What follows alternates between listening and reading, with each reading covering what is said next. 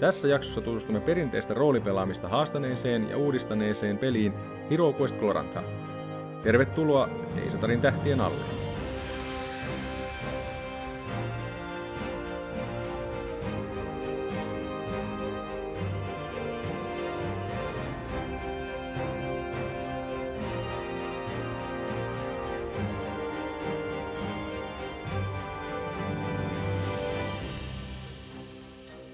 Tälläkin kertaa Deistarin tähtien alle on kokoontuneet Juha, Heipä hei. Jyri, Terve. Olli Töttörö. ja minä, Juho. Ja aivan alkuun haluaisin lainata professori Farnsworthia Futuramasta ja sanoa, että good news everyone on nimittäin maailmankaikkeudesta löytyy toinenkin Glorantha podcast. Ja se on tällainen kuin Wind Words, saksalais, ranskalais, kanadalainen yhteistyö, jossa Ludovic, Bill ja Jörg keskustelevat englanniksi kaikenlaista Glorantha-aiheista. Ensimmäisessä jaksossa he miettivät, että miten saadaan uusia tai uudelle vihkiytymättömälle ihmiselle uitettua sisään Glorantaa ja, ja toisessa heillä oli tämmöisiä mielenkiintoisia skenaarioideoita Paviksessa.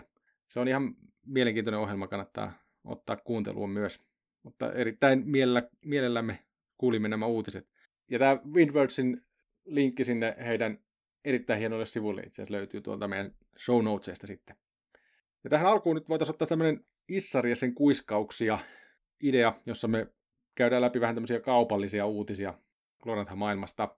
Ensimmäinen julkaisu, mikä voitaisiin tähän nostaa, niin on tämmöinen RuneQuest nahka kansio, jonne ma- joka on Type 40 julkaisema virallinen fanituote, jonne mahtuu noin RuneQuest-kirjat sopivasti. Sinne mahtuu Core-kirja, tämä Monster-manuali ja sitten se pelijohtajan opas ja tämä näkösuoja.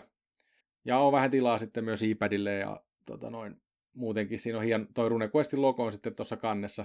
Kuulostaako muille tämmöinen, mitä voisi mahdollisesti ehkä hankkia? Tämä on itse asiassa noin 100 euro hintainen tai 100 dollarin hintainen, että tulee kyllä hintaa löytyy aika hyvin.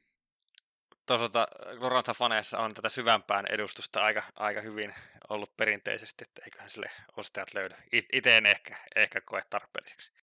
Se on hauska, hauskan oloinen firma, kun vähän selailin.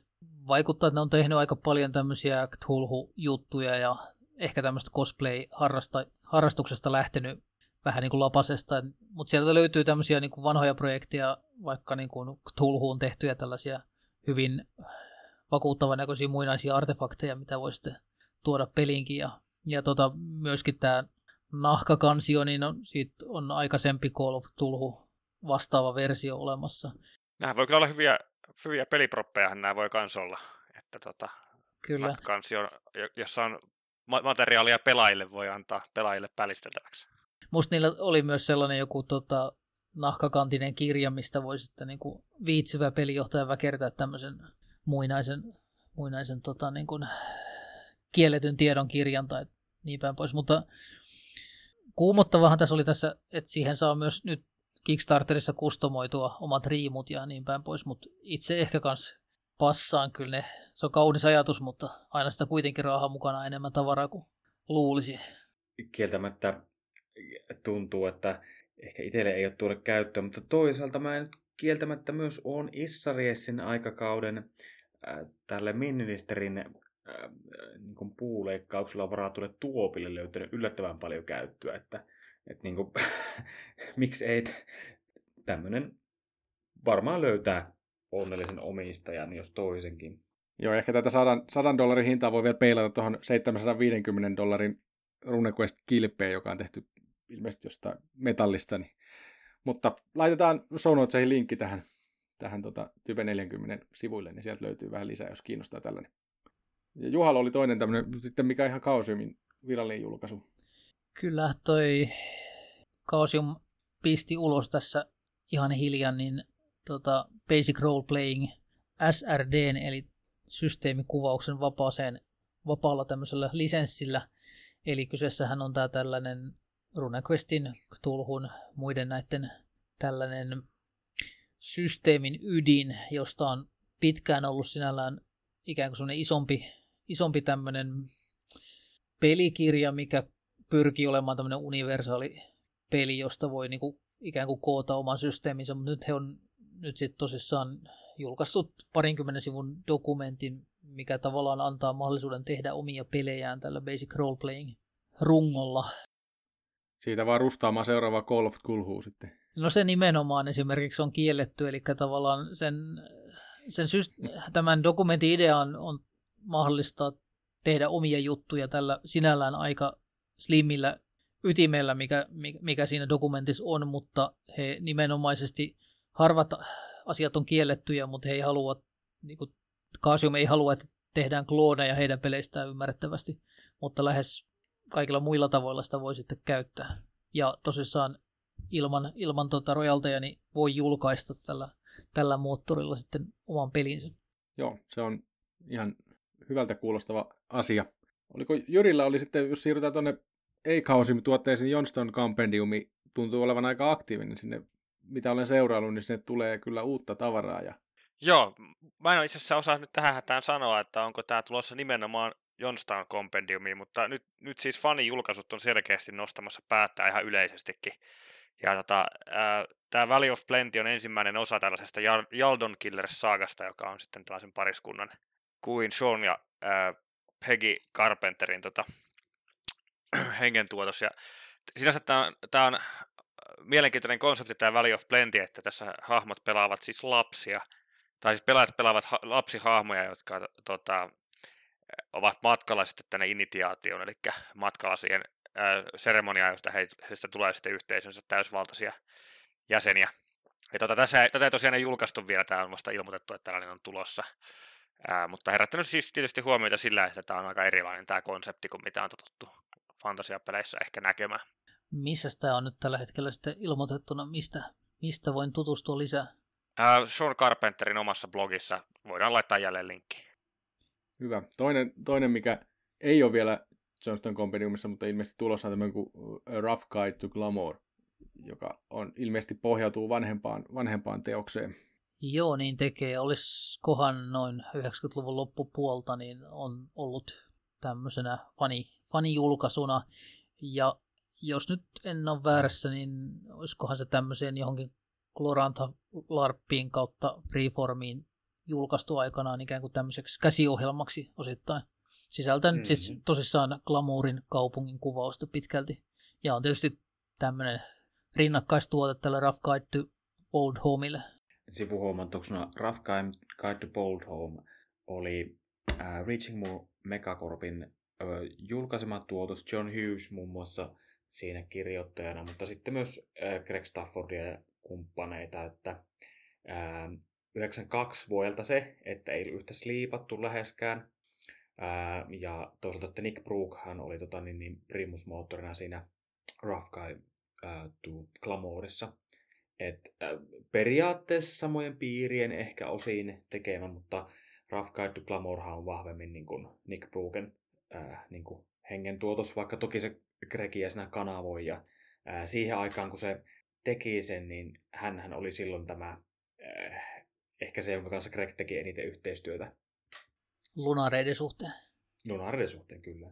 Joo, mulla oli aikanaan se IPstä huudettuna kappaleena tämä alkuperäinen Rough Guide to Glamour, ja se oli joku 15 vuotta lainassa yhdellä kaverilla, että Tero, jos kuuntelet, niin palauta. ja jotta ei jäätäisi pelkästään näihin spekuloiteihin, niin myös siellä nyt löytyy tämmöinen kuin Humac, Raven and Wolf julkaisu täällä Johnston Compendiumissa huokeeseen 4 dollarin hintaa. Latasin sen ja lukasin vähän nopeasti läpi. Siinä on tämmöinen Hero Questi, sankarmatka siis sitten tehty RuneQuestin säännöille, missä otetaan vähän humaktin roolia ja, ja mielenkiintoista, sitä sen takia just katoin, että siinä on nämä sankarmatka sääntöjä vähän niin kuin, tai miten se ajetaan siinä, niin on nämä stationit, eli stepit, miten se matka tehdään, ja sitten pelaajan pitää onnistua tietyissä heitoissa ja epäonnistua toisissa heitoissa, että se oli ihan mielenkiintoinen lähtökohta tähän, tähän asiaan. Ja, ja siinä oli se, tämä kirjoittaja oli laittanut erityisen maininnan, että, että vaikka ei olisi sitä kykyä, missä pitää ep, mm, epäonnistua, niin jos heittää 0-1, niin sitten onnistuu siinä. Että, että se on, eli helppoa. Voi niinku, joo, eli, eli moka, mokata sen sitten se Hero Quest, kun onnistuu väärässä kohdassa. Mutta se oli ihan mielenkiintoinen. Tykkään kyllä tästä, miten täällä Joston Compendiumissa niin tuntuu, että se tuotteiden laatu kuitenkin ja noin tuotantoarvot on kuitenkin ihan hyvässä, hyvällä tolalla, että tässäkin oli ihan, tätä oli ihan miellyttävä lukea. Joo, se on ollut aika yllättävää, miten tota, paljon sinne on nyt sitten kuitenkin tullut sisältöä.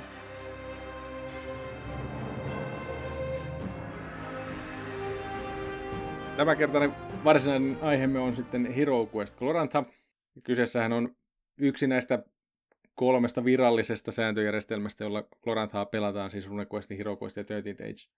Otan tähän esittelyyn nyt alkuun suoraan suomennoksen tuolta Hero Quest Gloranthan esittelysivulta. Ensimmäiseltä sivulta siellä lukee näin, että Hero Quest Gloranthan Gloranthan suunniteltu roolipelijärjestelmä. Järjestelmä on yksinkertainen ja joustava antaen pelin johtajalle mahdollisuuden tehdä eeppisten tarinoiden ja myyttien kaltaisia päätöksiä – se kannustaa niin pelijohtajia kuin pelaajia luovuuteen, luoden jännittävää ja ennalta yhteistyössä luotua kerrontaa. Sen abstrakti tarkistustapa ja hahmojen skaalautuvuus mahdollistavat Gloranthan maagisen maailman kokemisen maalliselta tasolta sankarilliseen. Vastaako tämä muiden käsitystä HeroQuestista suunnilleen?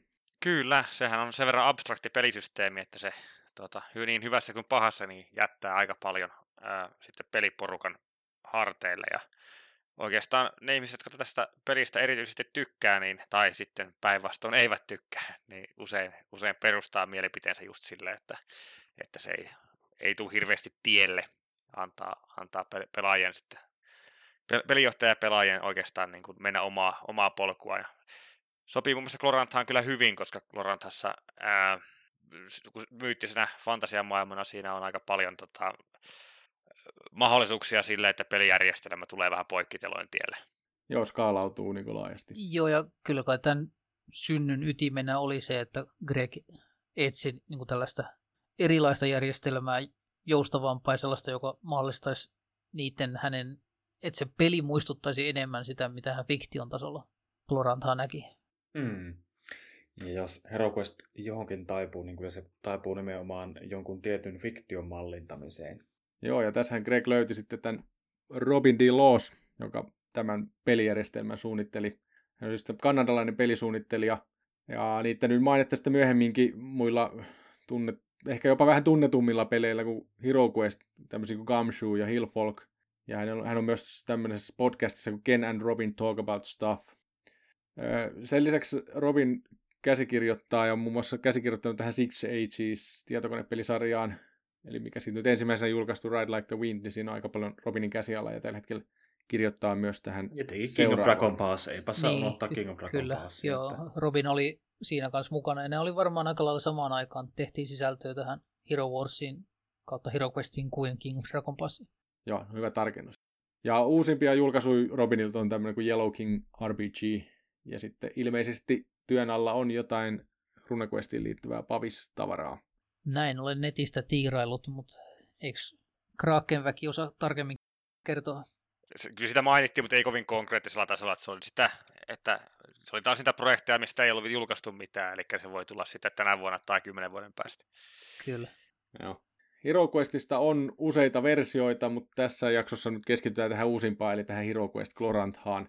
Mutta totta kai me nyt väkisinkin sitten sivutaan näitä vanhoja versioita, ja vanhoista versioista voitaisiin siirtyä HeroQuestin historiaan, mistä kaikki on lähtenyt käyntiin ja miten tämä omasta mielestäni mahtava, mahtava kirja sitten lopulta on syntynyt. Herra Wars-roolipelihän oli aikamoinen katastrofi, siis siinä mielessä, että mä muistan vielä, kun mä sain sen hienon äh, niin kuin, pakkauksen sieltä Fansusta itselleni ja odotin sitä kauheasti ja olihan se tuosta siisti, se oli päräyttävää settiä, se itse niin peliajatukset oli silloin mulle tosi vieraita ja uusia ja tuoreita, ja mä niin heti huomasin, että tässä on oikeasti sitä jotakin.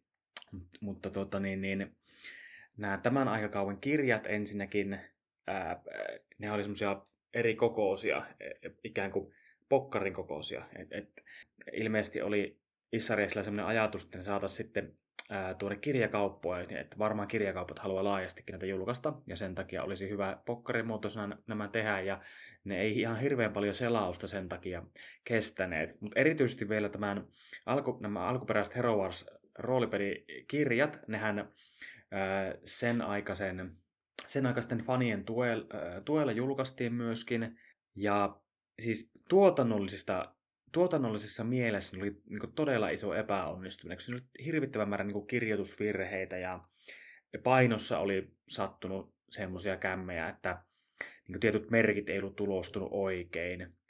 Ja oli tosi, öö, ikään kuin oli hyvin viimeistelemätön julkaisu. Sille sinänsä julkaistiin sitten ihan hyviä lisäosia, mutta itse se, ne pelikirjat oli hyvin viimeistelemättömiä. No, HeroQuest 1 ei lopun perin ihan hirvittävän paljon muuttunut. Jälleen kerran tuota, suuri määrä faneja asettui tämän niin kuin, projektin taakse ja antoi GTA-yhteistyön kautta, siis Clorantan Trading Associationin kautta, rahaa Issariesille etukäteen tämmöisenä niin Kickstarterin varhaisena versiona, että he julkaisisivat pelejä kunnollisia, hyvin tuotettuja. Ja siis sinänsä HQ1 ihan laadukkaalle paperille tehty, ja siinähän tota, niin, niin, se oli Gregin kirjoittama pääasiassa. Ja Greg siinä kirjassa toi sitten tätä neljän maailman mytologiaa hyvin vahvasti mukaan. mukaan. Se oli siistitty, mutta periaatteessa mekaanisesti ei juurikaan sitä Hero Warsista poikennut. Sen sijaan HQ2 taas, sehän oli Robin Lawsin kirjoittama, eli se uudelleen palasi projektinsa pariin. Mä muistan, kun se joskus kertoi aikoinaan, mm, etteikö se olisi ollut Ken Konissa siitä, että miten sitä kovasti harmitti se, että, että alun, perin, alun perin kun se teki sen äh, Hero Warsin, niin se piti tehdä aikamoisten aikapaineiden kanssa ja se häntä itsekin harmitti siis, että se jäi vähän keskeeräiseksi ja näin. Ja HQ2 idea oli siinä, että hän saisi kirjoitettua sen peli, minkä olisi aina halunnut kirjoittaa. Ja sitähän se tosiaan olikin. Ja paljon semmoisia ideoita, mitä ikään kuin hän olisi varmaan halunnut tietyssä mielessä ilmaista Hero Warsissa, niin sitten HQ2 tuli hienosti esiin. Mutta näkyy siinä myös se, että, että Loos on kasvanut sitten myös pelin suunnittelijana. Mutta Hero Quest Gloranta taas on niin kuin Jeff Richardsin äh, näkemys hyvin pitkälti äh, Hero Questista. Ja tokihan siinä on ollut mukana kirjoittamassa myös varmaan aika isona vaikuttimena tuo David Scott sitten myöskin. Mutta siinä taas niin Jeffin, Jeffin näkemys ja omalla tavalla se enteenee sitten myöskin tätä mm, niin kuin RuneQuest Glorantaa. Et siinä on joitain samoja piirteitä. Mutta on totta, että tällä on, niin kuin, pelillä on yllättävän niin kuin, hieno ja monivaiheinen historia. Sehän on niin kuin, tosissaan, niin kuin Olli sanoi, niin siinä se ensimmäinen Hero Wars, niin niillä oli vähän semmoinen ajolähtötilanne, että kyllä se Greg monen kertaan harmitteli sitä, että se oli pakko julkaista, koska heillä oli vähän niin kuin rahat, rahat loppu ja faneilta se oli ikään kuin kerätty se raha, niin se oli pakko julkaista keskeneräisenä tai ei ollenkaan.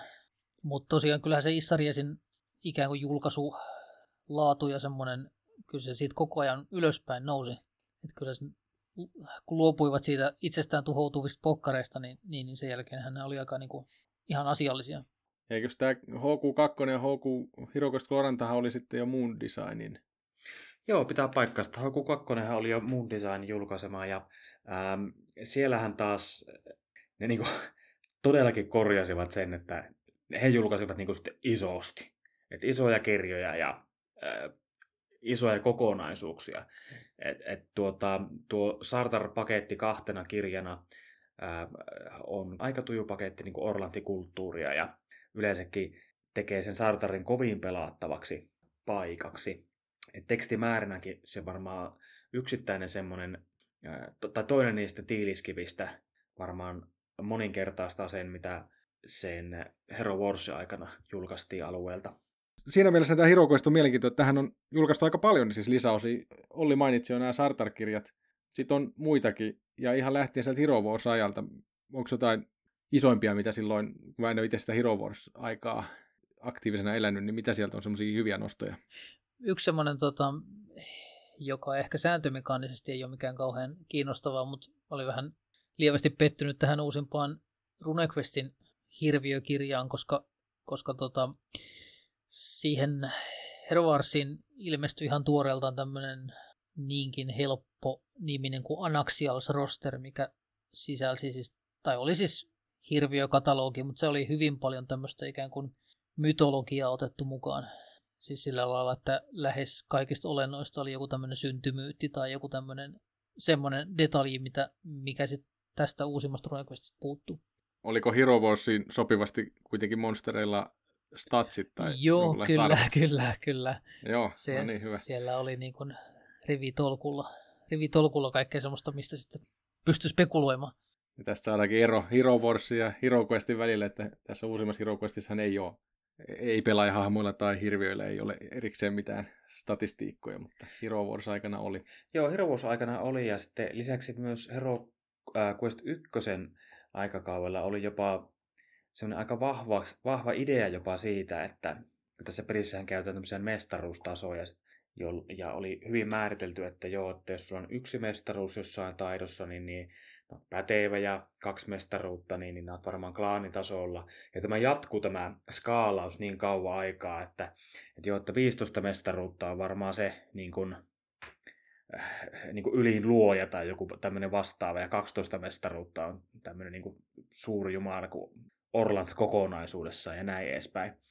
Että semmoinen aika niin kuin nykyiselle, nykyiselle Hero Questille aika vieraskin ajatus.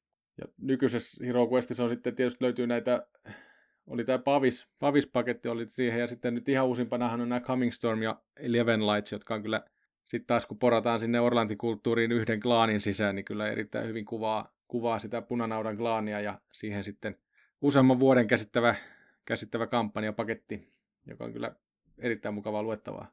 Mutta se tota, Hero Wars-aikakausi, niin silloinhan julkaistiin tämmöinen kuin Sarta Rising, joka jäi valitettavasti kesken, mutta sehän oli tämmöinen niin kuin kapina-aiheinen sama aikakautta kuin tämä Red Cow, mutta hiukan tai vahvastikin eri vinkkelistä tämmöisessä niin kuin kapina liiketaistelee tyyppisessä meiningissä, ja siellä oli mun mielestä, jos ei välttämättä kaikki osat ollut mitenkään onnistuneita, niin siellä oli hyvinkin semmoista niin kuin hienoa taustamateriaalia. Mun oma, oma suosikki on sieltä se Orlantis Dead, eli kakkososa. Sehän piti huipentua tähän Dragon Riseen, johon sitten tota... Mutta sitten se jostain syystä vedettiin se linja alas ja no nyt on sitten tosiaan uusimmassa pelissä RuneQuestissa hypätty juuri siihen hetkeen. Hero Wars aikakauen ja äh, miksei myös Hero Quest 1 aikakauen niin kun, yhteinen ongelmahan oli, oli se, että melkein jokaisella tämmöisellä erillisellä yhteiskunnallisella tai muunlaisella roolilla oli oma jumala tai sankarinsa. Eli edelleenhän fikti- siellä mytologiassa voi olla sillä tavalla, että Orlantilla on paljon nimettyjä poikia, mutta äh, kyllähän se aika paljon vähemmän puhuttelee, jos, jos puhutaan siitä, että miten Destor, tämä Orlantin tutkiva poika, että sinä palvotkin juuri sitä, etkä itse Orlantia. Ja se oikeastaan, oikeastaan ehkä huipentui sitten varmaan tuohon Imperial Lunar Handbookiin, jossa alkoi sitten, oliko se sitten kakkos- vai kolmososa, jossa alkoi olemaan gladiaattoreilla oma jumalansa ja näin edespäin ja näin edespäin. Olikohan siinä myös takana tämä, Gregihän keksi tämä, oli tämä origami-taikuus, joka oli tästä Hero Quest 1, oli just esimerkki siitä, että kai oli ehkä ajatus Gregillä kannustaa ihmisiä keksimään omia uskontoja helposti tähän. Ja tämähän mahdollistaa tämä, tämä Hero Quest-sääntöjärjestelmä hyvin, hyvinkin helposti tämmöisten omien uskontojen keksimisen, niin mä luulen, että siinä oli vähän tämmöistä kanssa. Joo, siis kyllähän se kaiken kaikkiaan niin oli jotenkin semmoinen moniäänisempi ja isommalta tuntuva tietysti mielessä se maailma, mutta sen vastapuoli oli sitten se, että siihen tavallaan ehkä kirjoitti tosi monet ihmiset hyvin eri näkemyksillä ja sitä ei oikein niin kuin kuitenkaan sitten koherentisti otettu nippu. Voitaisiin siirtyä tuohon tutkimaan vähän tuota Hero Questin pelimekaniikkaa, joka kyllä herättää, herättää mielipiteitä ja tunteita. Kyseessä on tämmöinen hyvin abstrakti, abstrakti järjestelmä, jossa pelijohtaja ja pelaajat yhteistyössä yrittää löytää tämmöisiä tarinankerrollisia ratkaisupisteitä, missä sitten heitetään nopalle, että onnistutaanko vai eikö onnistuta, että lähteekö se tarina sinne positiivisen suuntaan vai negatiivisen suuntaan. Ja siinä aina heitellään sitten vastatusten pelijohtaja keksii, keksii vastuksen ja pelaaja keksii, että mitä kykyä käyttää ja koittaa perustella se jotenkin hyvällä roolipelillä ja sitten heitään noppaa ja katsotaan, että miten käy. Tämähän on mielestäni kaikki nykyään on näitä Fate ja Powered by the Apocalypse, mitkä on vähän samaa ajatusta, niin sinällähän tämä Hero Quest oli jo ennen niitä. niitä. En tiedä kuinka paljon näissä on otettu vaikutusta tästä Hero Questista. Yksi mielenkiintoinen Ja mulle aikanaan silmiä avaava juttu oli tämä tällainen, että HeroQuestista tai HeroWarsista puuttuu täysin semmoiset niin kuin ydinominaisuudet, niin kuin nyt vaikka DTstä lähtien kaikilla hahmoilla on jotkut tämmöiset ydinjutut, mit, mitkä on kaikille samat, niin tässähän, tässähän sellaisia ei ole, vaan pelaaja itse ilmoittaa, että nämä on mun hahmolle niin tärkeitä nämä asiat. Niin ei, ei ole voimaa ja älykkyyttä ja karismaa, ja, ei ole. vaan että jos, jos joku on voimakas, niin sit siitä voi tehdä kyvyn, että minä muuten olen voimakas. Ja sitten se, se on jotenkin merkitsevä asia tälle hahmolle. Joo, totta. Niin, että toki nämä kyvyt vielä eivät suoranaisesti heijasta mitään ikään kuin mitattavissa olevaa äh, hahmon, hahmon ominaisuutta välttämättä, vaan ne äh, heijastelevat sitä, että miten kykeneväinen hahmo on ikään kuin selviämään äh, selkkauksista ja äh, niin kuin tilanteista tätä ominaisuutta tai, tai piirrettä käyttäen. No, tähän voisi vähän verrata näitä HeroQuestin kykyjä Faten aspekteihin, että ne on myös varsin vapaamuotoisia pieniä paloja fiktiota, jotka sitten kertoo siitä hahmosta jotain, joita se pelimekaniikka sitten käyttää hyväkseen. Eikä ne tosissaan välttämättä ole lainkaan hahmon sisäisiä tai hahmosta kumpuvia asioita niin kuin suoranaisesti, että voihan HeroQuestin systeemissä ominaisuus olla vaikka se, että tuntee tyyppejä tai tapaa joutua hankaluuksiin tai jotain tällaista ikään kuin, joka kuvaa ihan hahmosuhdetta maailmaan. Mm, mm. Siinä missä niin RuneQuestin kyvyt vaikka on semmoisia inherenttejä juttuja, mitä se hahmo osaa. Eihän mikään myöskään estä sitä, että, että HeroQuest-hahmolla voi olla kykyinen joku ää, niin jäljittäjä vaikka, joka ainakin osittain voi ku, niin kuin sisältää samoja asioita kuin mitä se vaikka RuneQuestin tai jonkun perinteisen roolipelin jäljittämiskyky, mutta sehän ää, sinänsä implikoi hirvittävän monia muitakin asioita, että ahaa, että jos on niin kuin jäljittäjä, niin se hän on ilmeisesti niin tämmöinen jonkun sortin eräjorma ja saattaa tietää kaikista sienistä sun muista jotakin. To- toisaalta tämä, että jos joku on, jollain on se jäljittäjä ominaisuus, niin se myös tekee siitä sen porukan jäljittäjän, että sitten ne muut ei ole ehkä niin hyvin jäljittäjiä, koska se, sillä yhdellä on niin selvästi nostettu tämä asia esiin. Mm, mm. Sitä ominaisuuksien tällainen vapaa-valintaisuus ja se, että ei ole olemassa mitään sellaista yhtä asiaa, mikä kaikilta hahmoilta löytyy, niin on varmaan se, minkä monet kokee sitten välillä pelissä hankalaksikin. Eli sellaiset konfliktit, jotka on itsestäänselvyyksiä perinteisessä pelissä, niin voi yksi, kaksi olla sellainen, että se ei vaan tässä pelissä toimi. Tulette joen rantaan ja teidän pitäisi ylittää vuolasvirta, joka on tämmöistä ikään kuin perus, peruskauraa vaikka RuneQuestissa, niin, niin, niin tota, hmm. saattaa johtaa sitten siihen, että tuijotetaan silmät vähän niin kuin harittain sitä hamolomaketta, että pitäisi mä täältä nyt oikein lypsäisin. Joo, tämän, jos et vertaa tuommoisiin perinteisiin roolipelimekaniikkoihin, niin tässä on hyvin paljon, mitä, jos otetaan ihan pystymetsäläinen D&Dn pelaaja tähän näin, niin voi olla aika ihmeissään, kun meiltä puuttuu hitpointit ja hahmon luo, niin se ei heitetä noppaa eikä randomoida mitään, vaan pelaat itse päättää, että no minä olen nyt tällainen sitten. Tai ihan pystymetsäläinen RuneQuest-pelaaja, että kyllähän tämä aikanaan, tosiaan tämä Hero Wars aikamoisen semmoisen loiskauksen lammikossa aiheutti, että, että tosiaan kaikki pitää improvisoida ja, ja esimerkiksi loitsuja ei ollut mitenkään, tai tämmöistä taikuutta mitenkään määritelty, että mitä se tarkalleen tekee, vaan se pitää, se pitää itse löytää pelipöydässä. Se oikeastaan ero mun mielestä oleellisesti, että mistä se pelaamisen hauskuus tulee Hero Questissa verrattuna sitten just esimerkiksi mainittuun D&D tai RuneQuestiin, että tässä pelissä se tulee nimenomaan sit tarinan kerronnasta eikä niinkään sitä, sitä pelimäisyydestä. Ja siinä, siinä se tuntuu, että se jakaa ihmisiä aika paljon, että onko, mistä, mistä, miksi tykkää pelata roolipelejä. Niin se myöskin vaikuttaa siihen, että kumpi näistä peleistä, jos haluaa verrata Hero Questia ja RuneQuestia, niin kumpi niistä sitten enemmän vetää puolensa. Ja tässä tosiaan aivan selvästi taustalla haisee tämä Robin, Robinin äh, suhtautuminen tarinankerrontaan.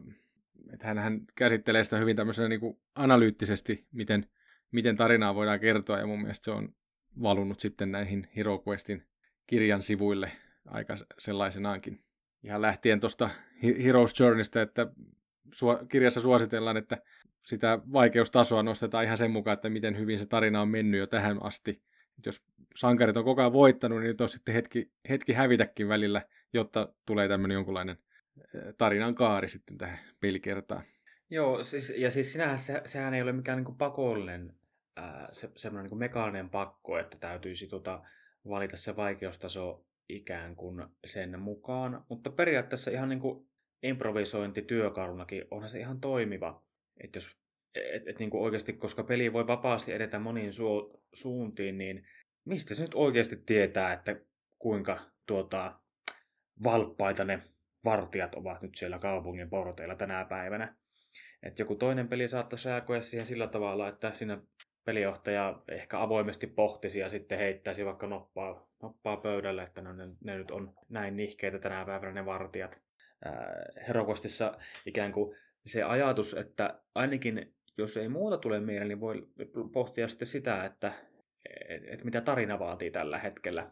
Täytyy tunnustaa itteni sen verran vanhanaikaiseksi, että, että tota, tavallaan ymmärrän tuon logiikan hyvin ja tämän tarinan ehdoilla menemisen oikein hyvin, mutta sitten sellaisessa tota, pidemmässä settingissä nämä tämmöiset ikään kuin abstraktit vastustasot ja varsinkin se, että kun pelisysteemihän kannustaa tai neuvoo, että sitä semmoista perusvastustasoa hilataan pikkuhiljaa ylöspäin. Sen mukaan, kun hahmot saa ominaisuuksissaan lisää pisteitä, niin se tuntuu jotenkin merkityksettömältä silloin se hahmon kehittyminen, mikä on kuitenkin yksi semmoinen roolipelaamisen, väittäisin monille suuri ilo nähdä, että miten siitä tulee nyt sitten kovempi, siistimpi tyyppi. Mutta se toi hahmon kehityshän on ollut semmoinen, ehkä vähän semmoinen akilleen kantapää tässä Hero koska siihen käytetään niitä hero pointteja, jotka sitten myös on siinä jokaisen session aikana se, se valuutta, millä voidaan sitten nostaa nopan heittotulosta.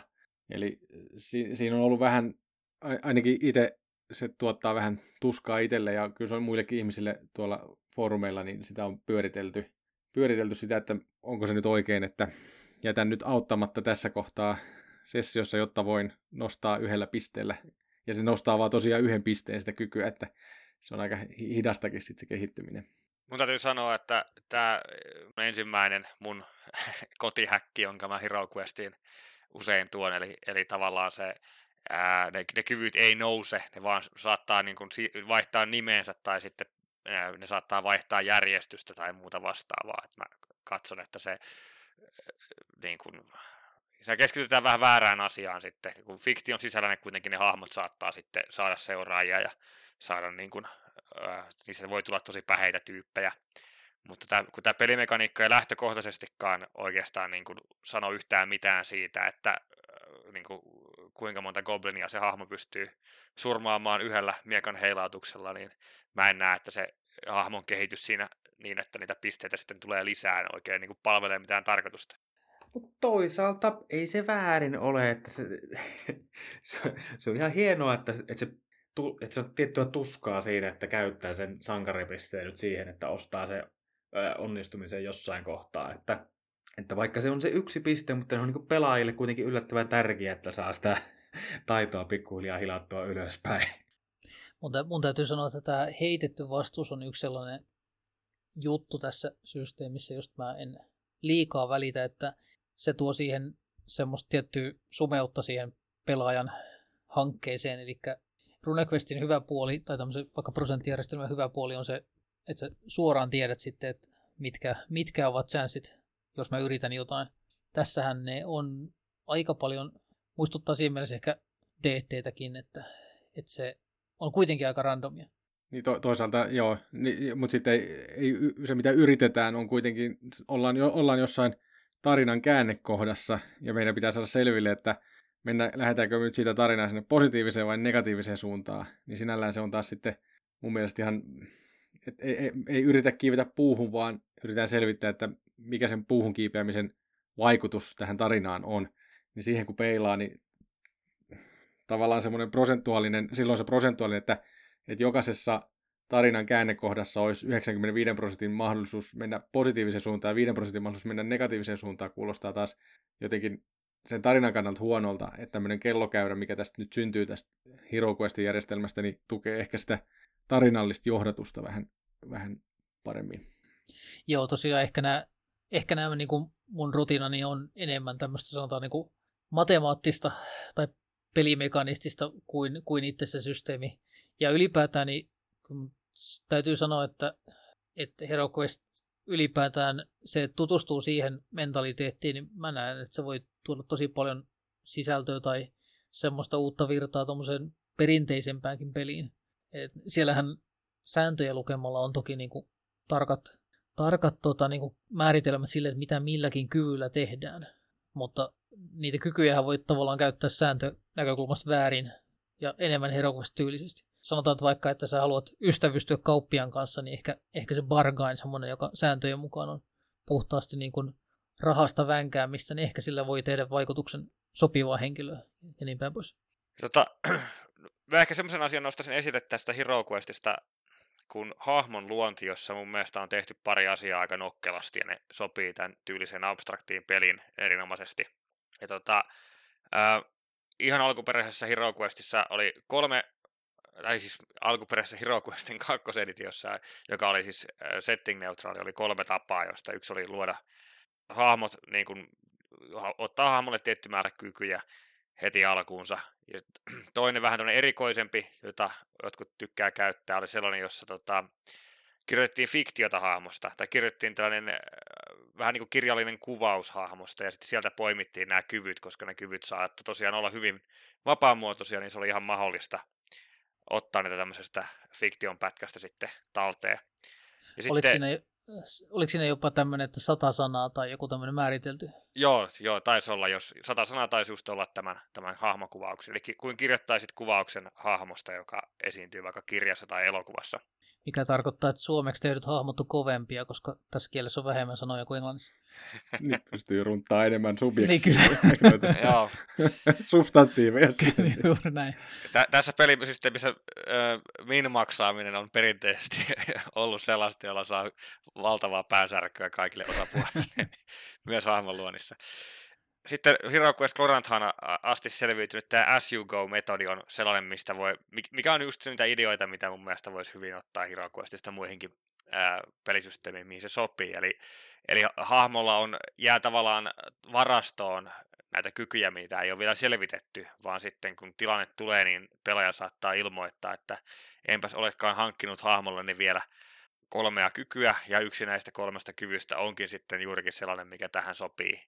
Ja nämä on sitten sellaisia paljastuksia sitä hahmosta, mitkä ihan fiktiossakin on tuttuja, että yhtäkkiä hahmolla onkin menneisyys, josta ei vielä ole puhuttu mitään, tai hahmo omistaa jotain, tai on silloin joku ystävä, tai se on verkottunut jollakin semmoisella tavalla, mikä ei ole tullut vielä tarinassa esille. Mikä on mun mielestä valtavan hieno idea, koska se tavallaan antaa pelaajalle ikään kuin pelimerkkejä tuoda sisältöä ns. puskista, mutta sillä on kuitenkin tietyt rajat.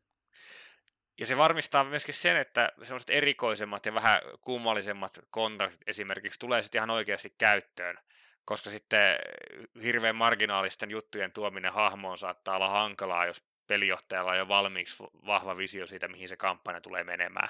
Eli joko se vaatii sellaisen kampanjan, missä ne pelaajat pystyy tuomaan tai pystyy vaikuttamaan siihen, mihin suuntaan se menee, tai sitten just tällaisen systeemi, jossa se pelaaja voi sitten reagoida tilanteeseen, että ai tällaista, no nyt, että ollaankin nyt tekemisissä vaikka paljon peikkojen kanssa, no mullapa onkin jonkinnäköinen niin kuin kontakti peikkoihin hyvässä tai pahassa, ja se sitten näkyy kykynä, jonka sitten ottaa kesken pelin ää, tavallaan esille. Tietysti se on hirvittävän hauskaa pelata semmoista hahmoa, josta ei tiedä vielä ihan kaikkea. Tota, semmoinen asia, mitä tässä ehkä ei ole käsitelty, ää, on, että miten tämä HQ2 ja HQ Chloranta eroaa sitten. Ää, joitakin asioita on myös pudotettu. Eli kun on tuotu fokusta tähän Chlorantaan, niin yksi semmoinen aika iso asia, mikä mulla on pistänyt silmään, on tämä niin kuin HQ2 aika olennaisena osana oleva sen genren ja tyylin YMS-valinta. Ikään kuin esimerkkinä toisin tämän, että aikoinaan Pavis-kampanja aloittelin HQ2, ja siinä toisin kuin edellisessä kampanjassa, joka oli hyvinkin tämmöistä niin sankarillista settiä, niin oli taas ajatuksena se, että hei, tässä kampanjassa niin, niin haavat, niin kuin oikein niin kuin harnin henkeen, niin haavat tulehtuu. Ja, ja tuota, niin, niin hopliitit on niin kuin miltei mahdotonta voittaa tämmöisessä niin kuin suorassa, suorassa kamppailussa. Siinä ikään kuin, jos niin kuin se genre oli valittu niinkin tuota, no, no, aika epäsankarilliseksi myöskin, niin, niin ne selkkaukset, mitä heitetään, niin ne olisi voinut olla hyvin erilaisia. Et, et, et siinä on ihan oikeasti taistelun jälkeen, jos ei parannusta olisi ollut saatavilla, niin olisi voitu niin kuin, heittää siitä, että infektoituvatko haavat ja niin kuin, vuodatko kuiviin sun muuta. Et mikään ei periaatteessa estä HeroQuestin käyttämistä semmoisena niin kuin, aika niin kuin inhorealistisinakin järjestelmänä, joskin tarinaahan se edelleen mallintaa. Mutta HeroQuest Glorantassa tämä, tämä oikeastaan puuttuu, että tässä ää, speksataan aika hyvin tämä, niin että millä tasolla pelataan. Ja su, aika iso osa näistä HeroQuest Glorantha ja HeroQuest 2 eroista liittyy siihen, että siihen on tuotu se Glorantha mukaan. Onhan HeroQuest 2 siinä koreruleissa siis oli näitä yhteisöjuttuja jo mukana, mutta sitten HeroQuest Glorantha taas mallintaa sen yhteisösäännön nimenomaan Gloranthaan ja sanoo, että tai no siihen tuodaan klaanitaso ehkä vielä vähän vahvemmin ja sitten oikein määritellä, että klaaneilla on yleensä tällaiset ominaisuudet, mitkä sitten pitäisi niin kuin mallintaa tässä järjestelmässä. Mutta että muutenhan se noudattelee aika, e, e, mä oon ajatellut, että HeroQuest Glorantha on yksi tämmöinen esimerkki, tai niin kuin esimerkki siitä, mihin sitä HeroQuest Core voidaan johonkin settingiin tuoda. Mä tykkään siitä, miten HeroQuest tuo nämä riimut kyvyiksi. Riimuthan on mahtava työkalu tässä järjestelmässä, koska riimut on paitsi, että ne on luonnonvoimia, niin niillä on myöskin persoonia ja niissä tavallaan sidotaan yhteen äh, esimerkiksi just ilmaelementin se sellainen arvaamattomuus ja äkkipikaisuus ja äh, muu tällainen. Jopa semmoisella vähän, tai eikä vain vähänkään, vaan hyvinkin maagisella tavalla. Eli siinä on semmoista maagista ajattelua, missä näennäisesti toisiinsa liittymättömät asiat liittyykin sitten voimakkaasti toisiinsa, ja nämä on tarinankerronnassa ihan mahtavia komponentteja. Siinä varmaan oli kyllä hyvä, että siirryttiin näihin tavallaan Glorantan ydinriimuihin sieltä HeroQuestin hyvin hyvin suppeista pikkukulteista ja erikoisriimuista. Eli tavallaan se, että ne on kuitenkin, ne on aika laajoja ja monitahoisia, mutta ja niin yhdellä riimulla voi tehdä kaiken näköisiä erilaisia asioita.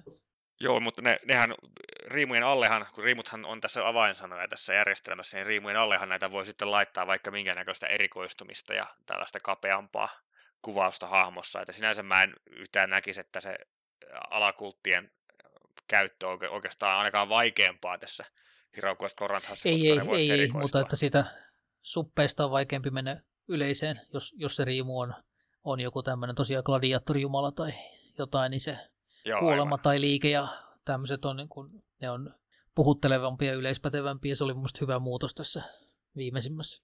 Ja täytyykö sanoa, että myöskin muita tämmöisiä tarinankerronta järjestelmiä pelanneena, niin HeroQuestissa näiden riimujen käyttäminen on melkein helpointa. Että jos tykkää nimenomaan pelata paljon Gloranthan riimuilla, niin HeroQuest on siinä, se on oikeastaan ehkä jopa se vahvin, vahvin piirre mun mielestä Gloranta-pelaamiseen. No, nyt pitää se mainita, että kun otetaan sitten Glorathan taikuussäännöt tähän peliin mukaan, niin itsellä ainakin se tuottaa hankaluuksia, että siellä on jo, joissain kohdissa aika tarkkaan jotenkin sitten taas määritetty, että, että jos tätä riimua käytetään taikuuteen, niin riippuen siitä, onko initiaatti vai devote vai millä tasolla on siinä kultissa, niin sitten sitä voi käyttää joko augmentointiin vain, tai sitten siinä varsinaisena kykynä, joka tuo pikkasen semmoista hähmäsyyttä ehkä tähän muuten selkeäseen, selkeäseen tota noin, pelimekaniikkaan. Joo, se on hauska tavalla anomalia siinä, ja ehkä, ehkä vielä niitä häntiä kuitenkin siitä semmoisesta simulaatiomentaliteetista, missä, mitä siinä Herovarsissa alun perin oli selvästi vielä enemmän.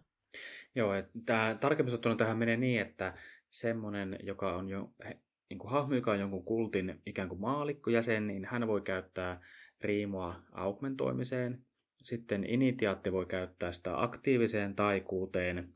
Ja toi oli vaan riimutaikuus, sitten lyödään siihen henkitaikuus ja velhotaikuus vielä päälle, niin niissä oli vielä pikkasen eri stipulaatiot, että miten sitä riimua käytetään. Se, se, se on se, niinku, mikä ainakin itsellä, itsellä tuottaa harmaita hiuksia.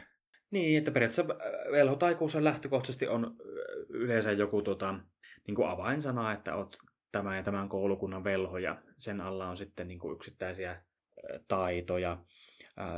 Musta nämä henki, henkikultit tässä ihan hienosti on tuotu esille, että sulla on tämä ja tämä henki ja se vaatii sulta tämmöisiä tämmöisiä juttuja. Että se on niin kuin, se on niin molemminpuolinen suhde, että kumpikin saa jotain. Että... Muistaakseni Sartar Kingdom of Heroes-kirjassa on aika hyvä kuvaus kolatkultista nimenomaan, joka mulle ainakin avasi, avasi sitä vähän sitä henki, henkitaikuuden toimintaa aika hyvin, että jos se on vähän epäselvä, niin kannattaa lukea se läpi.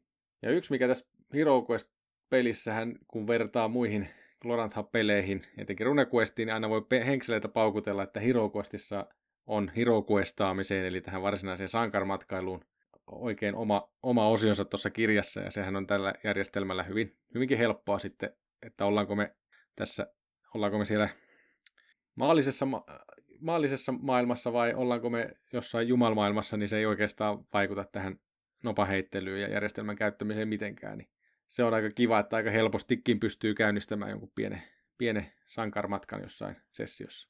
No kerropa joku esimerkki sitten, millainen on niin pelipöydässä ollut onnistunut HeroQuest-kokemus HeroQuest-järjestelmällä?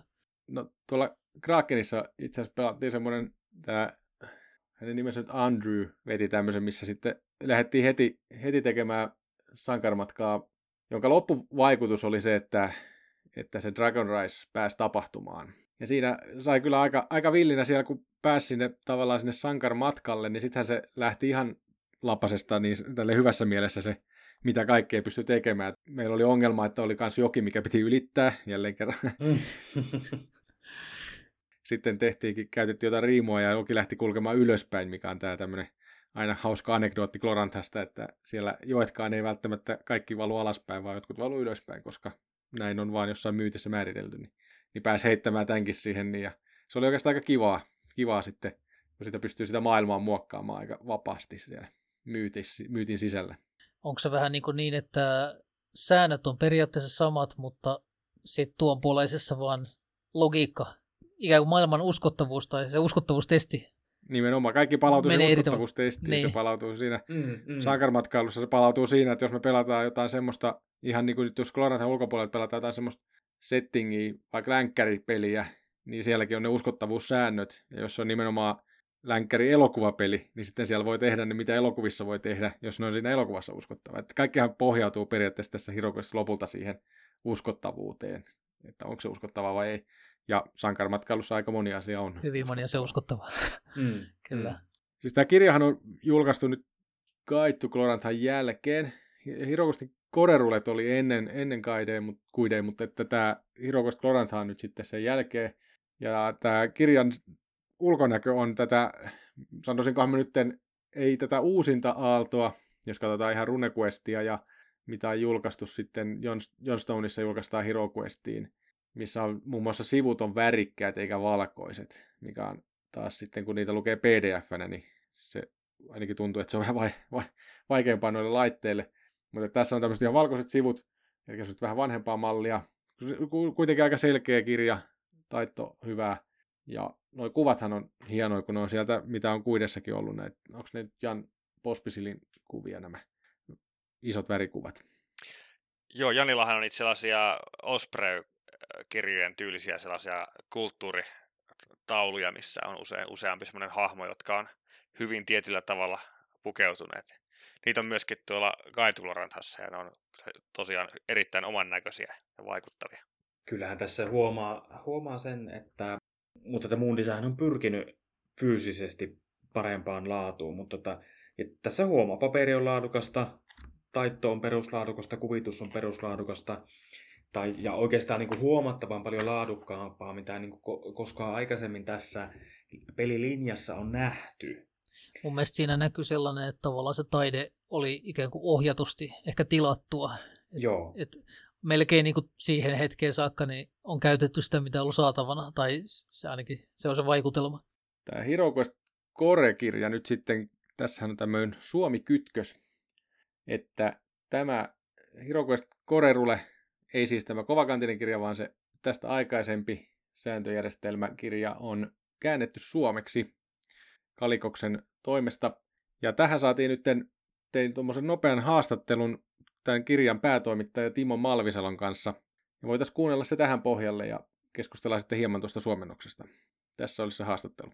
Timo Malvisalo, tervetuloa Deisatarin tähtien alle. Kiitos. Sä olit päätoimittajana tuossa Hero Questin suomenkielisessä versiossa. Tälle Gloranthan, näitä Glorantha-materiaalia on suomennettu aika paljon, ja siinä on pitkät perinteet lähtien RuneQuestista ja muuta, niin miten tämä HeroQuestin suomennosajatus aikoinaan lähti liikkeelle? Tota, liikkeelle se lähti sinällään mielenkiintoisesti reilua vuotta ennen kuin HeroQuest 2 edes oli julkaistu.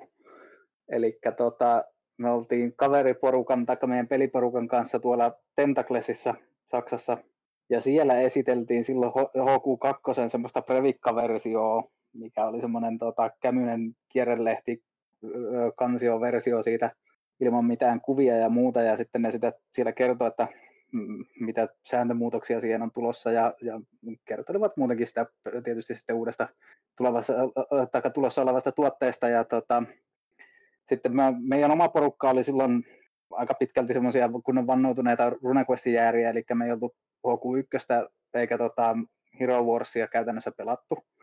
Mutta sitten tota, kun me kuunneltiin sitä esitystä, niin silloin tuli heti semmoinen fiilis, että, no, että hei nyt tämä on tämä peli semmoinen, kun tämän olisi pitänyt olla jo aikoja sitten, tai miten se nyt sanookaan. Ja tota, me siepattiin silloin heti sen esityksen jälkeen varmaan Jeff, äh, Jeffi hihasta kiinni ja ruvettiin sille juttelemaan siinä käytävässä sitten, että tota, hei, miten me saadaan tämä käännettyä suomeksi ja tota, ää, me ei silloin vielä itse niin kuin tunnettu niitä mun designin tyyppejä oikeastaan millään tavalla ja voisi sanoa, että oikeastaan tietyllä tapaa hekin innoissaan tai hyvillään, että tämmöiseen projektiin ylipäätään porukkaa kiinnosti lähteä.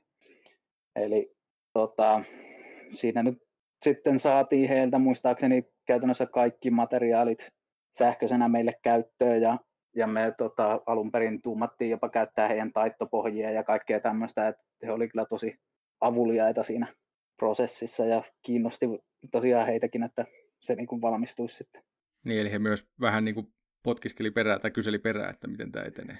No joo, siis se, tota, meillä muistaakseni Sopparin mukaan se olisi pitänyt ensimmäinen tai tota, paperin alle kirjoituksessa valmistua 12 kuukauden sisällä sen käännöksen, mutta kaksi vuottahan siihen meni, niin, tota, niin. ei sieltä mitään semmoista niin kuin, painetta silleen sillä asialle annettu, että ennemminkin kannustivat, että hei, että totta kai jatketaan sitä sopparissa olevaa aikaa ja muuta, että niin kuin, ei he siihen prosessiin sinällään hirveästi puuttunut eikä kajonnut, mutta että olivat niin kuin kiinnostuksella mukana ja tota, just sitten niin kuin, silleen kannustivat edistämään sitä asiaa. Mikä sitten, kun on tämä Suomen päässä on sitten Kalikos, Suomen Klorantha-seura, niin mikä tämän yhdistyksen rooli sitten oli tässä suomenkielisen no, tota, HeroQuestin? Kalikoshan siinä nyt ensinnäkin on tietysti julkaisijana, mutta tota, koko meidän oikeastaan se projektiryhmähän oli Kalikoksen enempi vähempi aktiivisia jäseniä. Eli siinä on tota, no okei, varsinaista kääntäjää lukuun ottamatta, eli Markkuhan oli sitten Arkkikiven, Arkkikiven puolelta tuli siihen meille avuksi, mutta että muuten koko tämä käännöstiimi oli meitä kalikoslaisia, että sieltä niin kuin löytyi se koko voimavara projektille. Ja oli tavallaan se virallinen instanssi sitten tässä julkaisussa. Kyllä, kyllä. Eli tota, kaikki lisenssisopparit on tietysti Kalikoksen nimissä tehty ja näin edespäin. No, mites tuommoinen, suomenkielistä Glorantha-kirjallisuutta kuitenkin on aika paljon ennestään jo, eli käännettyä tavaraa. Niin kuinka paljon se oliko se niin kuin hyvä vai huono asia tämän, tämän kääntämisen kannalta, että siellä oli paljon jo käännettyä asiaa, mutta kuinka paljon piti sitten keksiä uutta tämän HeroQuestin yhteydessä? No tota, sinällään niin kuin HeroQuestin perussääntökirjassa esimerkiksi, niin siinä on aika vähän mitään varsinaista Gloranta-asiaa. Eli että sitä Gloranthan niin kuin käännettyä materiaalia ei ihan hirveästi pystynyt hyödyntämään – eli sehän on enemmänkin sääntötekstiä ja ton tyyppistä, niin, mutta tota, kyllähän me niihin tietysti kaivettiin RuneQuestin aikaisia käännöksiä, mitä suinkin pystyi kierrättämään siinä pelimekaniikan osalta tai muuten tälleen, ja sitten semmoisia, mitä nyt yleisempiä viittauksia siellä on noihin, niin kuin vaikka johonkin kultteihin ja niiden arvoasteisiin ja tämmöisiin, mitä ne pysty käyttämään. Mutta sitten toinen oli, niin tota, mä en muista kuka Kalikoksen tyypeistä silloin Hero Warsista teki semmoisen sääntötiivistelmän suomeksi aikanansa, niin sieltähän pöllittiin sitten aika paljonkin kamaa muistaakseni tuonne HQ-käännökseenkin.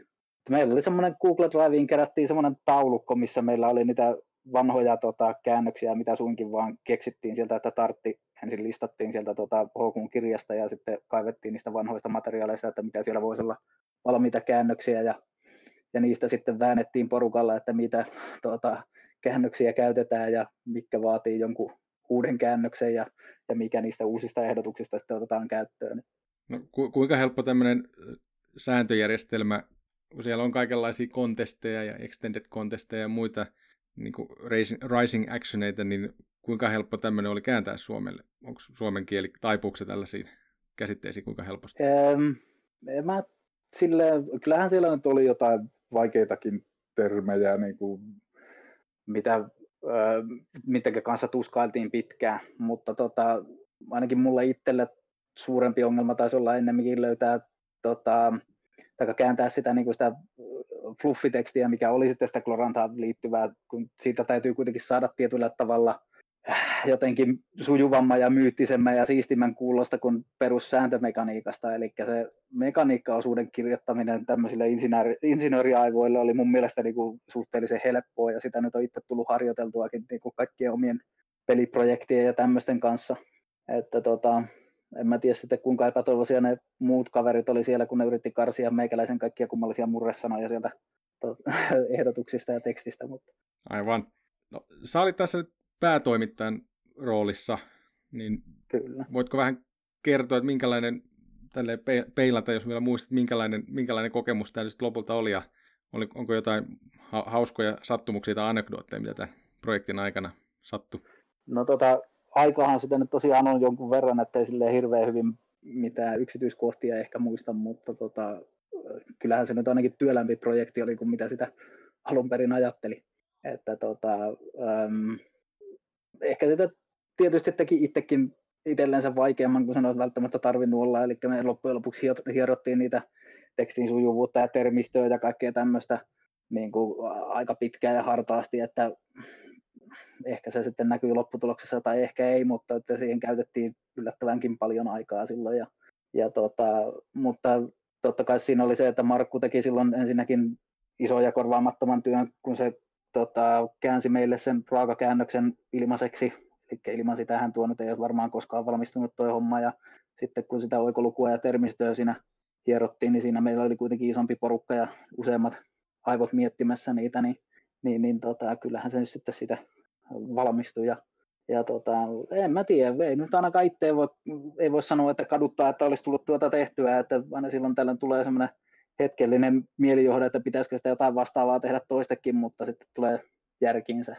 Sitten, no tota, anekdootteja tai muuta, niin en mä tiedä. Y- yksi semmoinen, mikä nyt jälkikäteen oli aika mielenkiintoinen sitten, kun noissa edelleen Saksan koneissa käytiin muuten vaan huin vuoksi pyörimässä, niin olihan se ihan mieltä lämmittävää sitten, kun toi uusi RuneQuest oli silloin tulossa englanniksi pihalle ja Jeffi tuli sitten meiltä kysymään siinä, että, että hei jätkät, että miten kiinnostaisiko teitä käännöstä, kääntää tämä RuneQuestikin, että homma pyörähti siinä vaiheessa vähän toisinpäin. Niin, että sitten kysytään jo. Kyllä. Jaa, no hei, semmoinen tuli mieleeni. Onhan tota, nyt saatan puhua läpi ja päähäni, mutta ainakin yksi harvoja ei-klorantalaisia lisäopuksia hän on suomenkieliseen HeroQuestiin nimenomaan, eli Roudanmaan tämä uudempi versio, niin se on tehty HQ2 sääntösysteemille aika pitkälti tota, Antin loppauksen ja Kalikoksen tuen ansiosta. En usko, Okei, että on kauhean ollut ihan montaa... a- aktiivinen, aktiivinen toiminta taustalla, että se on saatu.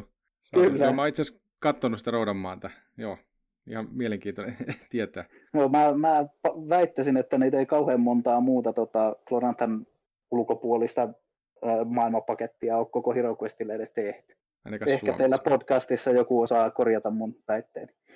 Ootko kattellut vielä verkkokaupoista ja muualta, että onko kirjaa saatavana edelleen, onko se painos vielä myynnissä? Mä en itse asiassa tiedä yhtään.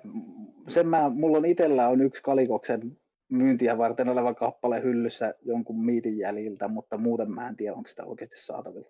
Kirjastoissa tuota tosiaan on ainakin siellä täällä, että pääsee tutustumaan. Hyvin, varuste, hyvin varustetuissa kirjastoissa. Kyllä. Hyvä. Kiitoksia Timo näistä, näistä äh, HeroQuestin suomennokseen liittyvän projektin asioista. Ne oli ihan mielenkiintoista kuunnella. Joo, ei mitään. Kiitoksia vaan kiinnostuksesta. Loppuun tärpiksi ehkä sen verran, että meillähän on käytännössä edelleen noin kanavat auki mun designin suuntaan ja käytännössä valmiiksi neuvoteltu sopimus siitä RuneQuestin kääntämisestä odottamassa, että jos jotakuta kiinnostaa lähteä toteuttamaan vähän vastaavaa prokkista, niin ei muuta kuin ottaa yhteyttä kalikokseen. Tässä on merkille pantavaa tässä käännöksessä se, että Suomi on niin pieni markkina tai suomenkieliset markkinat on niin pienet, että kaupallisesti tällaisten käännösten tekeminen harvoin kannattaa, että niin kuin suomenkielinen roolipelin julkaiseminenkin, niin omalle työlleen ei kannata laittaa tässä, tässä hintaa, niin tämä on melkoinen urotyö saada pääasiassa talkoot tyinä tällainen julkaisu aikaiseksi ylipäätänsä. Eli mikäli on käsittänyt oikein, niin tässä on tekijät olleet tosiaan ää, no, talkootyönä tehneet tämän, ja tämmöisten projektien koordinointi tietysti on aina haastavaa, koska se tarkoittaa sitä, että ihmisillä on sitten muita velvoitteita, joiden lisäksi sitten tämä ää, käännöstyö on tehty. Rakkaudesta harrastukseen. Ja...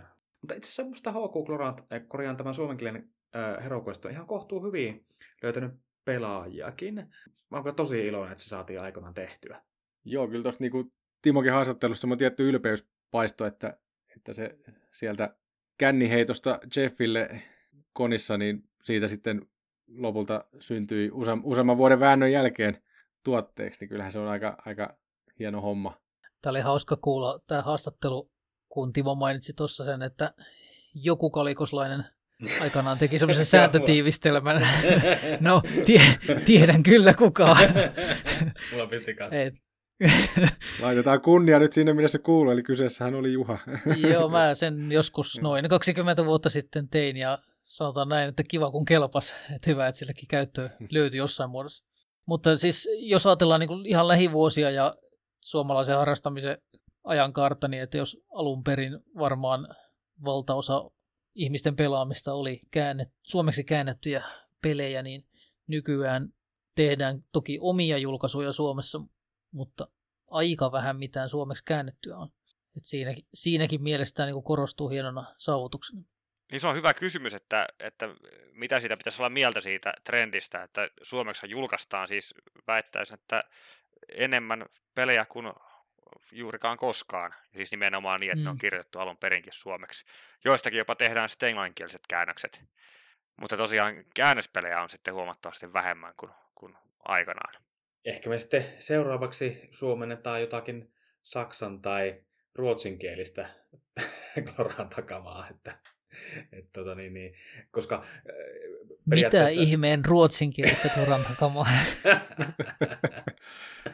Eikös tuossa jo Timo sanoi, että Jeff tilasi jo suomennoksen tuosta uudesta RuneQuestista. Että kyllä, kyllä. Siitä vaan projektia pystyy ja Timolta saa varmasti hyviä vinkkejä me ollaan aika kattava kaari tässä luotu HeroQuestin menneisyyteen ja toisaalta nykyisyyteen, vaikka tästä oikeasti olisi voinut puhua kymmenen jaksoa varmaan, varmaan koska tämä on niin hyvin niin monen, monikymmenen vuotinen niin julkaisuhistoria jo tällä pelillä. Mutta miten tulevaisuus sitten? Millainen tulevaisuus HeroQuestilla on? Nythän se, mikä HeroQuestissa ehkä suurin tämmöinen Bubbling Under-juttu on, niin on se Questworldsin julkaisu, joka nyt sitten on se HeroQuestin SRD käytännössä. Eli taas jälleen kerran poistetaan se, poistetaan se Glorantha siitä yhtälöstä ja julkaistaan tämmöinen. Mutta se on nyt ehkä sitten tämä SRD-julkaisu sitten on ajatus, että sieltä tulisi lisää niitä pelejä, jotka käyttää tätä sääntöjärjestelmää. Ja tässä on nyt mielenkiintoista nähdä sitten, että miten tämä lähtee lentoon ja tuleeko meille enemmän HeroQuest tai Quest Worlds pohjaisia pelejä sitten. Oliko tämä Quest Worlds, niin, Quest Worlds, niin onko se ainoastaan tämmöinen SRD-dokumentti vai tuleeko siitä myös tällainen Glorantha-vapaa ihan fyysinen kirja. Siis ymmärsin, että se on ihan SRD-dokumentiksi tarkoitettu, että siihen sitten julkaistaisiin. Ja siellä on jo, siellä on jo backlogilla tai on tulossa ja kirjoituksessa muutama, muutama ihan Gloranthaan liittymätön kirja, jotka käyttää sitten Questworldsia, mutta niissä on sitten omat maailmat. Hmm. Ja onhan olemassa esimerkkejä, esimerkkejä siis, no siis suomeksi, niin kuin Timokin tuossa haastattelussa mainitsi tämän Roudanmaan, Sitten on olemassa tämmöinen kuin Nameless Streets, joka on Hero Quest-pohjainen pohjainen roolipeli, mikä ei liity mitenkään Gloranthaan. Niin, tai se on ikään kuin lähde, enemmän, enemmän lähdekirja kirja, tota, niin, niin, ää, tämmöiseen urbaanifantasiaan. Mainitaan nyt sitten täydellisyyden nimissä aikanansa lisenssituotteena oli tämmöinen Mythic Russia, joka oli tota, tämän Mark Galeotin hengen tuote, eli tuommoiseen keskiaikaisen myyttiseen Venäjään sijoittuva Hero Wars Hero Quest-peli. Tota, kuuntelen jonkun verran noita ulkomaalaisia pod- roolipelipodcasteja. Siellä aika usein esitellään uusia pelejä ja käydään uusia roolipelejä läpi. Ja ne on aina kaikki, niin sanotaan, että ne on tämmöisiä PBTA-häkkejä, eli Powered by the Apocalypse järjestelmään perustuvia, perustuvia hä, tota, noin peli, uusia pelejä. Niin jotenkin toivoisin, että tämän Questworldsin julkaisun kautta sitten joskus kuulisin tämmöisessä podcastissa – että siellä käsiteltäisikin peliä, joka on Questworlds Hack, eli tehty tämän Questworldsin päälle. Samalla lailla kuin Gamshuulle julkaistaan aika paljon, tuntuu, että niitä tulee kanssa aika paljon semmoisia pelejä, jotka perustuu Gamshu-järjestelmään. Niin toivotaan, että tämä lähtee käyntiin ja sitten olisi valmiina itsellä jo hirveä, hirveästi tietoa ja taitoa ja voi alkaa väitellä ihmisten kanssa netissä Puhdasta kerrankin opiskellut, jo, kerrankin opiskellut jotain, joka ei ole kohta niche. Toivotaan näin. Sanoisin ehkä näistä Hero Quest-häkeistä sen verran, että Power by the Apocalypse on sinänsä niin rohkaisee oikeastaan tähän tota, ää, omien pelikirjojen julkaisemiseen, koska siinä on kuitenkin ne kaikki ne movesit ja nämä muut tämmöiset pelimekaaniset ää, nippelit, jotka soveltuu nimenomaan siihen, että sen omaan, omaan settingin ja omaan genreen voi sitten räätälöidä se. Että Hero se haaste on ehkä vähän se, että mikä se pelikirjan sisältö on. Että sehän voi olla täysin setting-neutraali ö, maailmankuvaus, ja se, se että saisi niin Hero Questiin lisättyä jotain sellaista, mikä ö, tavallaan vaatii sen, että se on Hero Questia eikä vaan setting-neutraalia, niin se on aika hankalaa. Että se on onnistunut näissä joissakin Gloranta-teoksissa, te, esimerkiksi nämä klaani kyselylomakkeet on ollut aika onnistuneita ja se semmoinen tavallaan tapa tehdä se yhteisö. Mutta muuten mun on kyllä hankala keksiä, että mitenkä vaikka saisi semmoista peliteknistä lihaa luiden ympärille semmoisessa lisäkirjassa, joka sijoittuisi nyt sitten vaikka Forgotten Realmsiin tai muuta vastaavaa. Toi on muuten ihan totta. Siis Hero Questissahan sääntökirjallisuus liittää se, että kattokaa nämä elokuvat ja ruvetkaa pelaamaan. Että sehän lähtisi ihan, siinä ei tarvitse sen enempää. Että se, kun se sääntöjärjestelmä tosiaan on niin geneerinen. Mutta ihan mielenkiinnolla sitten luen kyllä, että mitä sieltä tulee sitten, kun tämän Questwellsin päälle on, on jo tulossa ne pari kirjaa, niin ihan mielenkiinnolla kyllä lukee läpi, että onko sinne keksitty tällaisia jotain, mikä erottaa sen sitten tästä geneerisestä kirjasta.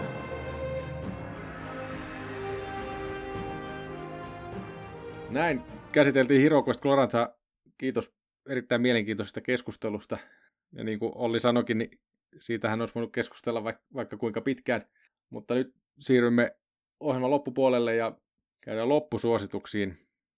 Minä voin vaikka aloittaa liittyen tähän Hirokosta Glorata ja Robin D. Lossiin. Suosittelen lukemaan tällaisen kirjan kuin Hamlet's Hit Points, joka on äh, Robinin kirjoittama kirja, jossa hän, kun sanoi, että Robin suhtautuu hyvin analyyttisesti tällaiseen tarinankerrontaan, niin hän purkaa tässä kirjassa, minkälaisista osioista tarina yleensä koostuu ja nimeää ne tämmöisiksi, että on skenejä ja sitten skeneissä aina tapahtuu tämmöisiä biittejä. Ja tässä kirjassa hän sitten käy läpi kolme, kolme eri keissiä tämmöistä populaarikulttuuriteosta ja biitittää nämä kaikki, kaikki teokset, eli kertoo, että miten, miten se teos, missä kohtaa se menee ylöspäin ne biitit, eli tapahtuu positiivisia asioita ja miten lähtee alaspäin, ja sitten, että minkä tyyppisiä biittejä, siinä on useampi eri tyyppi, mitä voi löytää.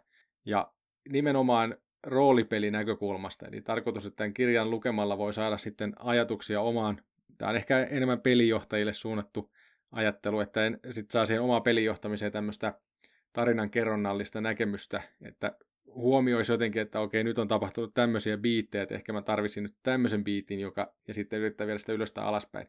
Ja tässä on hirveän vahva resonanssi sen Hero Questissa kuvatun pass-fail-syklen kanssa, eli hyvin paljon nämä kuvat näyttää samoilta, samoilta tässä. Mutta tämä oli ihan mielenkiintoinen, mielenkiintoinen lukukokemus kyllä, että suosittelen, suosittelen vahvasti, jos, varsinkin jos haluaa tätä Hero Quest pelijohtamistaitoa vähän syventää, niin tästä saa aika paljon, paljon juttuja irti.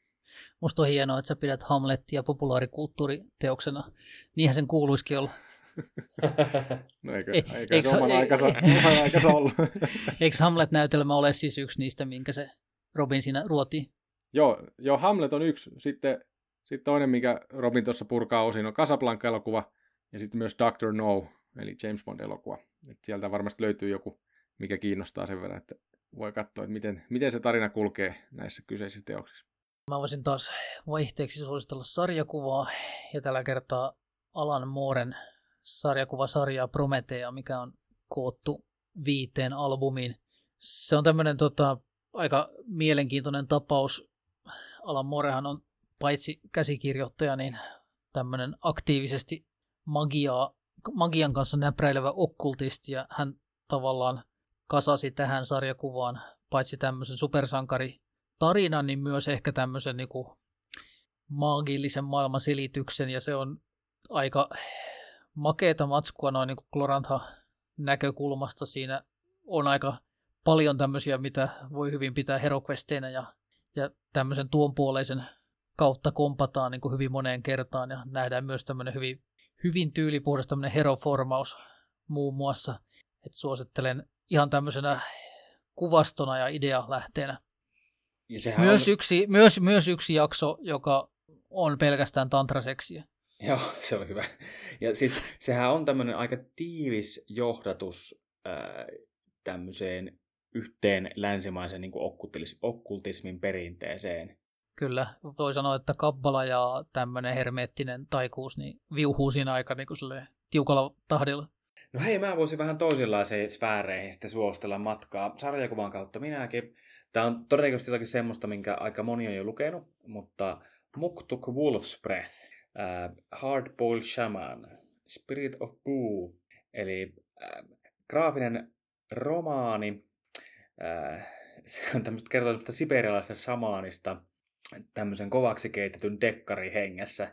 Ja siinä tosiaan kanssa matkataan taivaaseen ja tuopuoleeseen ja, ja tota niin, niin, pelataan henkiä ja, henkiä ja tota niin, niin, äh, kilpailevien shamaanien kanssa, äh, il, äh, julmien naisten ja, ja heimolaisten ja henkieläinten kanssa ja näin edespäin, jotta saadaan nuoren pojan sielu pelastettua.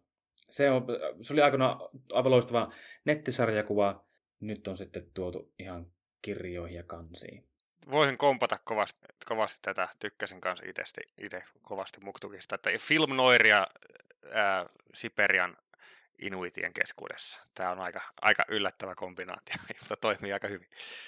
Mä voisin myös oman suositukseni tuoda tähänkin jaksoon, eli Netflix on tuonut valikoimaan näitä Studio Ghiblin ää, animaatioelokuvia, ja niistä tietysti, niitä kannattaa tsekkailla muutenkin, mutta sitten ää, Gloranthaa tämmöiseen maagiseen myyttiseen maailmaan. Sijoittuu erityisesti tämä Prinsessa Mononoke, joka kertoo tällaisten ää, luonnon henkiolentojen ja leviävien, kaikkialle leviävien ihmisten välisestä konfliktista, ja siitä saa myös paljon kuvastoa ja ihan ehkä tarinaideoitakin tai muutenkin roolipelaamiseen.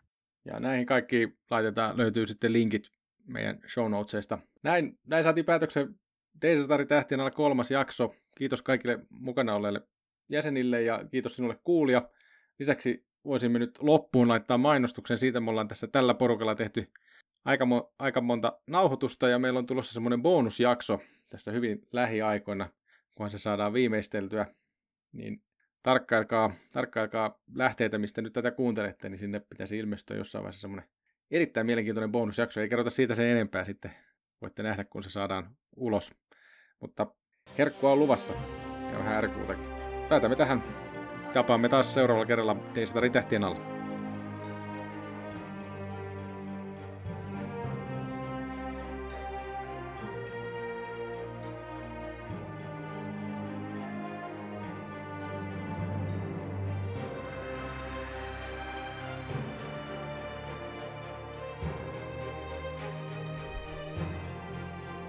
Deisatarin tähtien alla, jakso 3. Nauhoitettu toinen huhtikuuta 2020. Mukana Juha, Jyri, Olli ja Juho. Musiikki on Scott Bucklin Jade. Tämä jakso on julkaistu Creative Commons 4.0 nimeä lisenssillä.